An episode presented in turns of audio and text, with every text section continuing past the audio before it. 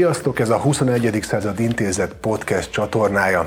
A mozgásban extra mai adásában az energiaszuverenitással és azzal foglalkozunk, hogy a háború megmutatta, új globális energiarend van kialakulóban. Tartsatok velünk!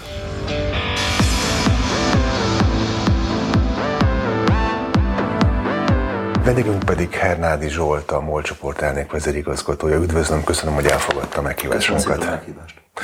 Hát elképesztő időket élünk, háború van, az energiabiztonságunk veszélyben van, magyaroknak, európaiaknak egyaránt.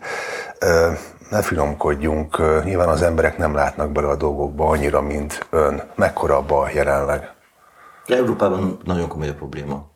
Én azt hiszem, hogy ami egy hete történt, igazából az okozza a súlyos problémát, amiről, amiről nem is nagyon beszélünk. Tehát azt úgy tekintjük, hogy jó-jó, ott valaki csinált valamit, szabotásnak hívják majd mindenfélének. Ez az északi áramlatnak a, a megsérülése, fogalmazunk finoman, minden valószínűség szerint felrobbantása.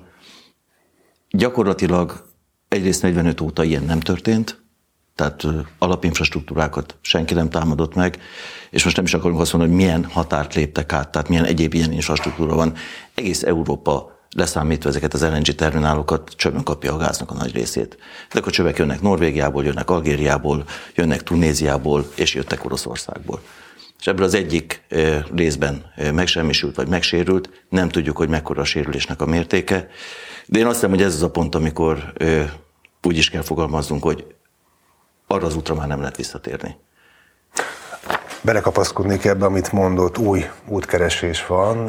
Azt látjuk, hogy teljes változás az energiaszektorban. A háború nyilván elhozta, de már a koronavírus járvány, környezetbarát célkitűzésük magukkal hozták ezt. Azt látjuk, hogy a változás, ami biztos, és látható már ezeknek a változásoknak a végeredménye, hogy milyen új globális energiarend van kialakulóban.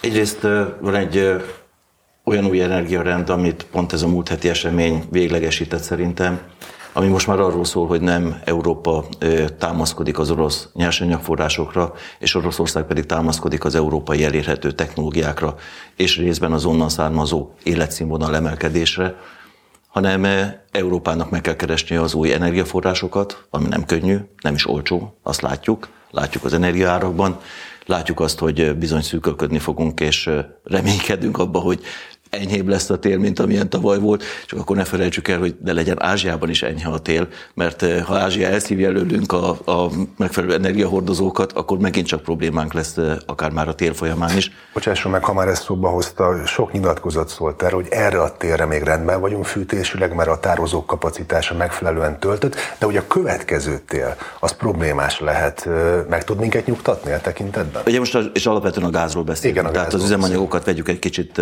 ki, és a gáznak két hatása van. Az egyik az, hogy fűtünk vele, másik az, hogy az ipar használja a gázt, a harmadik pedig az, hogy elektromos áramot állítunk elő belőle.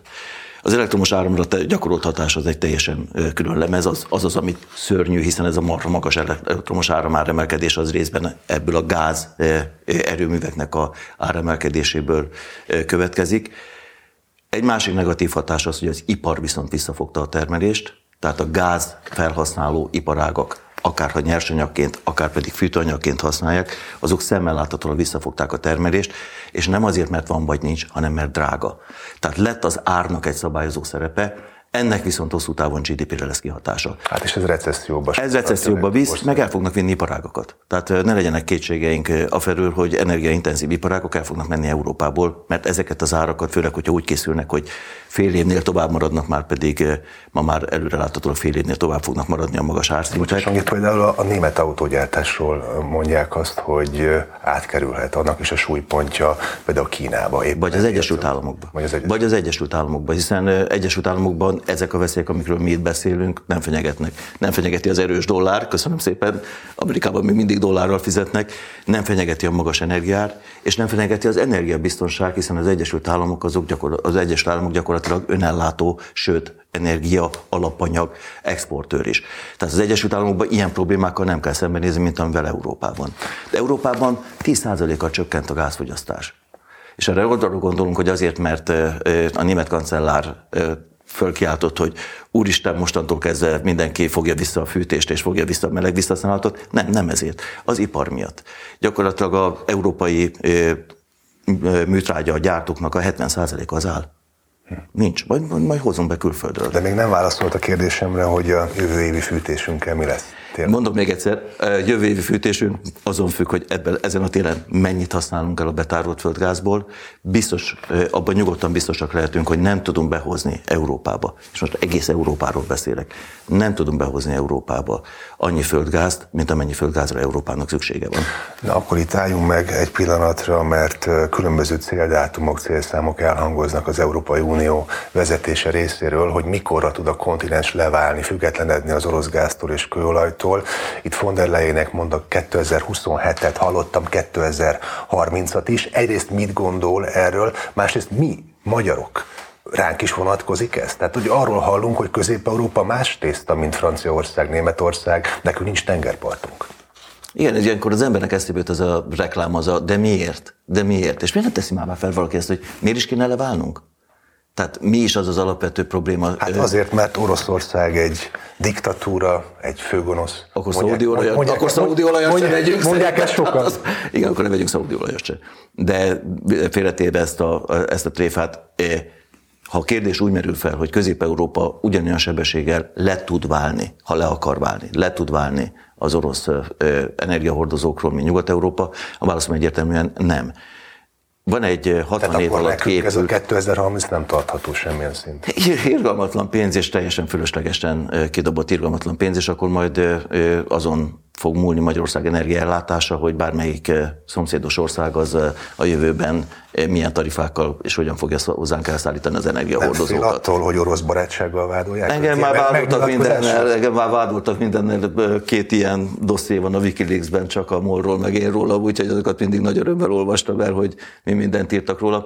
Én szerintem ez egy szintiszta felelősségi kérdés. De azt tudja, hogy ez nem PC ma ezt mondani, hogy mi nem tudunk leválni az orosz legalábbis Európa nyugati felén. Igen, ezt nem tudom, mert mostában nem utaztam arra felé, de ha a tréfát visszatéve, én nekem felelősségem van.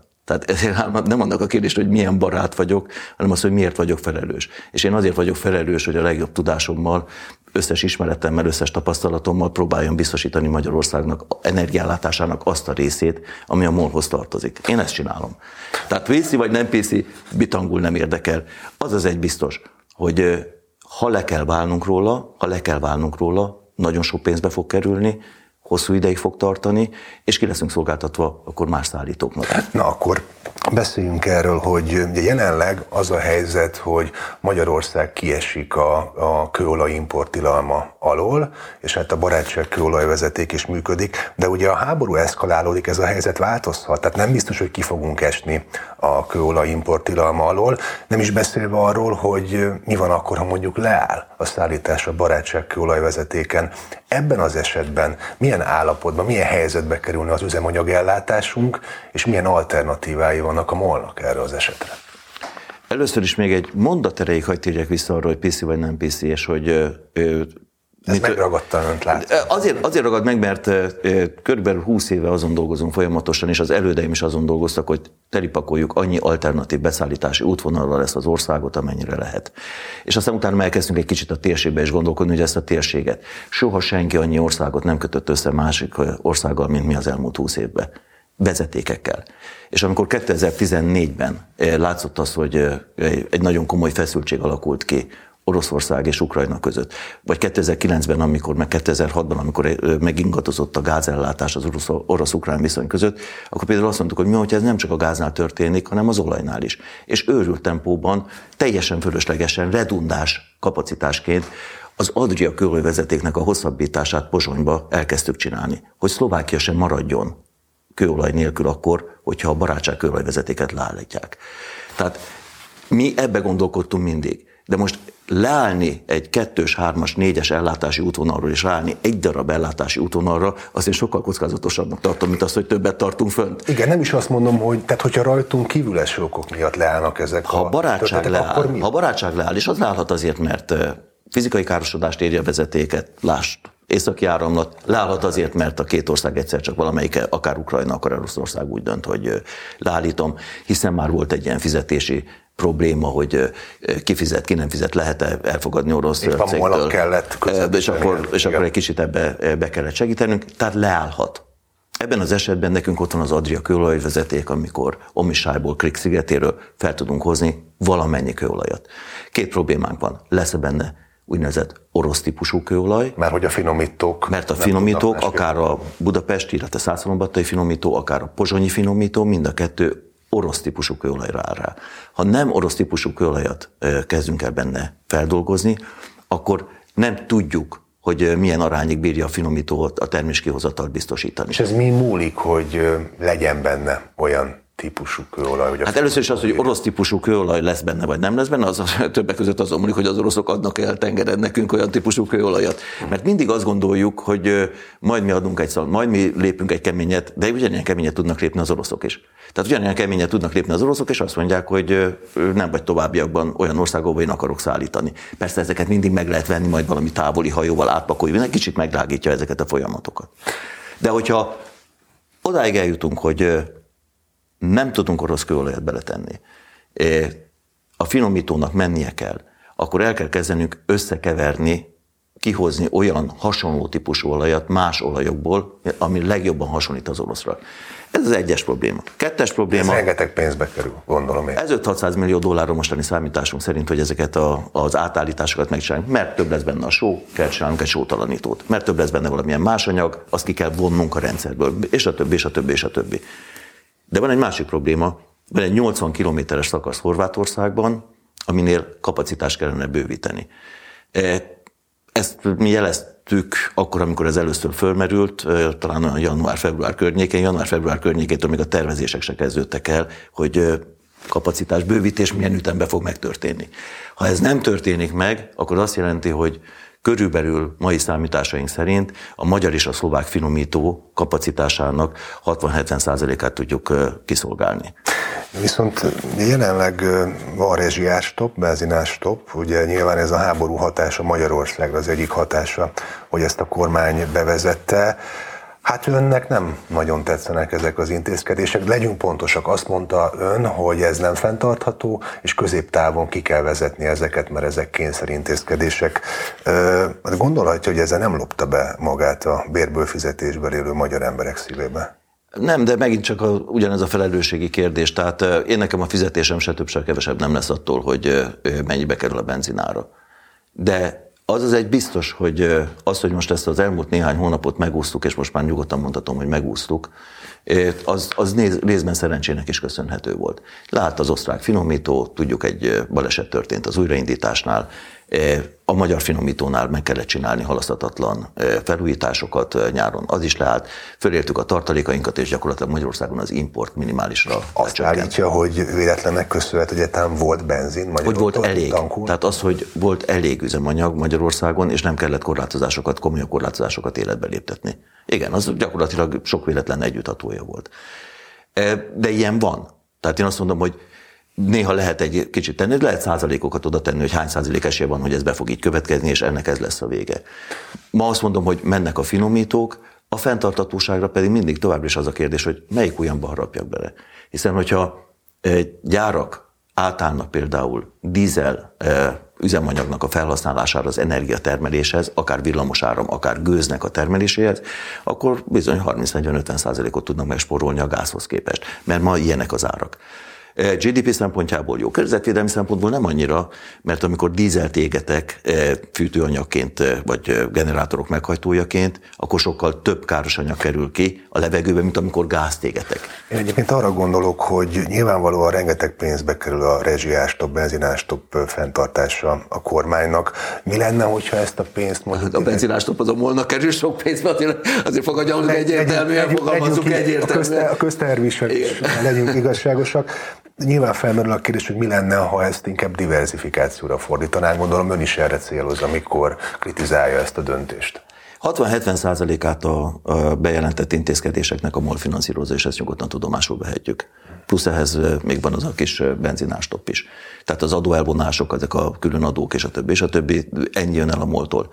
És én nem azt mondom, hogy nem tudja a MOL kifizetni, mert látjuk azt, hogy mennyire emelkedtek meg az üzemanyagára, látjuk azt, hogy hova árazunk, látjuk azt, hogy milyenek a piaci viszonyok, de ez most bemegy a költségvetésbe.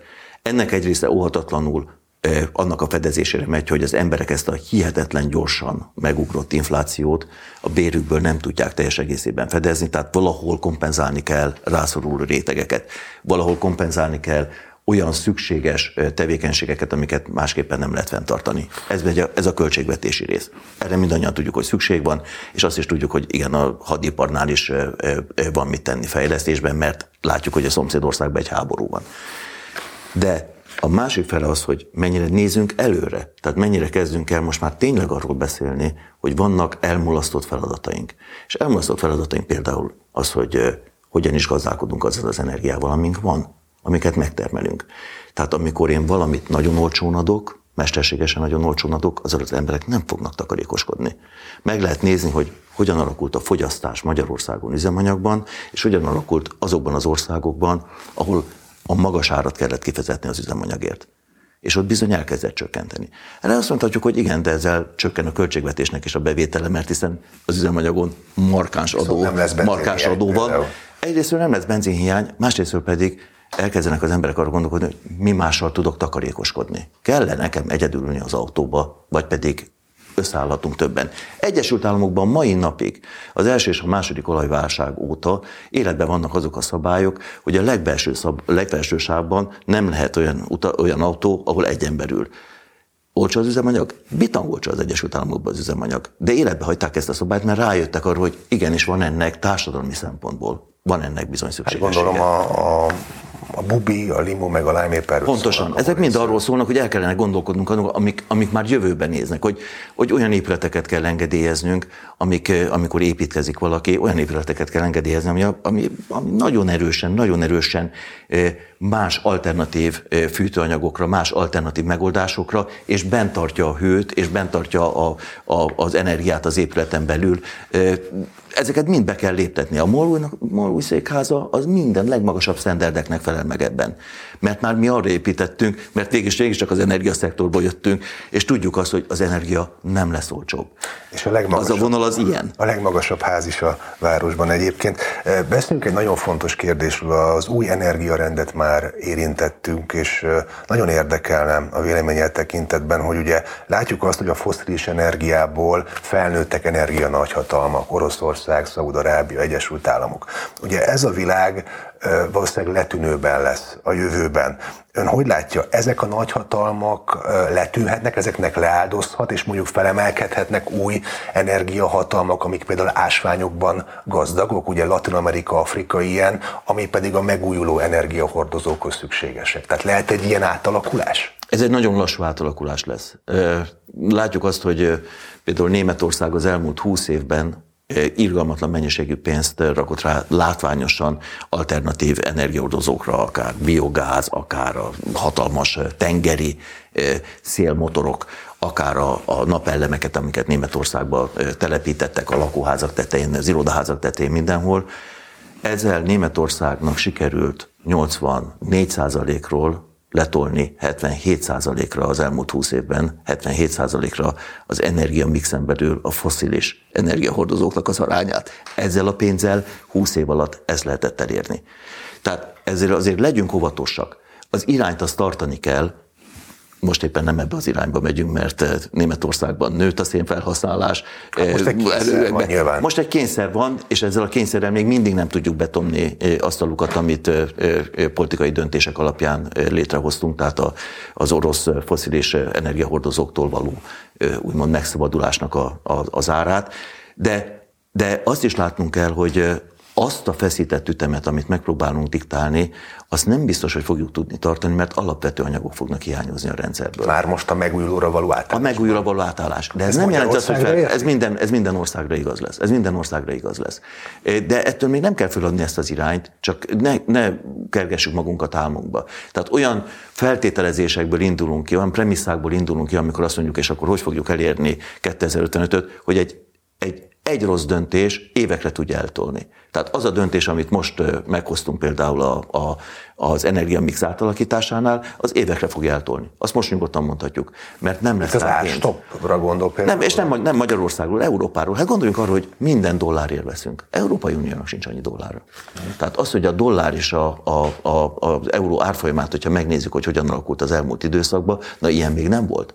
Mert minden dollárért kell vennünk sokkal magasabb áron. Tehát egyszerűen eurózóna, Európa, az európai országok, inkluzív Magyarország elkezdett túlkölteni dollárból, és ahhoz eurót, nekünk eurót kell vásárolnunk, az Európai Uniós euró országoknak dollárt kell venniük. Igen. Most látjuk azt, hogy Nyugat-Európa, tengerparta rendelkező Nyugat-Európa tiszta erőből küzd azért, hogy leváljon az orosz kőolajról, földgázról, LNG, cseppfolyós földgáz terminálok Kanadával, hogyan hozzuk, nincs meg az infrastruktúra, de nagyon dolgoznak rajta, tehát előbb-utóbb meg fogják oldani mi lesz velünk? Tehát Magyarországnak és a molnak hol van a helye ebben az új energiarendben, ebben az átalakulásban? Mi azt mondjuk, hogy a következő 20-30 évben még biztos, hogy velünk lesz a foszilis az üzemanyag szinten biztos, fűtőanyagként egyre csökkenő jelenlétel, de jelen lesz. Az erőműveknél Magyarország, hogyha a további blokkokat elkezd építeni, nukleáris blokkokat, és valószínűleg, hogy még több kell, mint amennyit eddig betettünk, valószínűleg valamennyire tudjuk magunkat függetleníteni, bár akkor még mindig ott van a vízállás, amit látunk, hogy egy újabb problémával nézünk szembe, hogy mekkora is a átfolyó folyóknak a vízszintje, hanem én inkább azt mondom, hogy ha az utunkat keressük, a hatékony finomítók azok meg fognak maradni, a hatékonyság, a termelékenység az megmarad egy szint.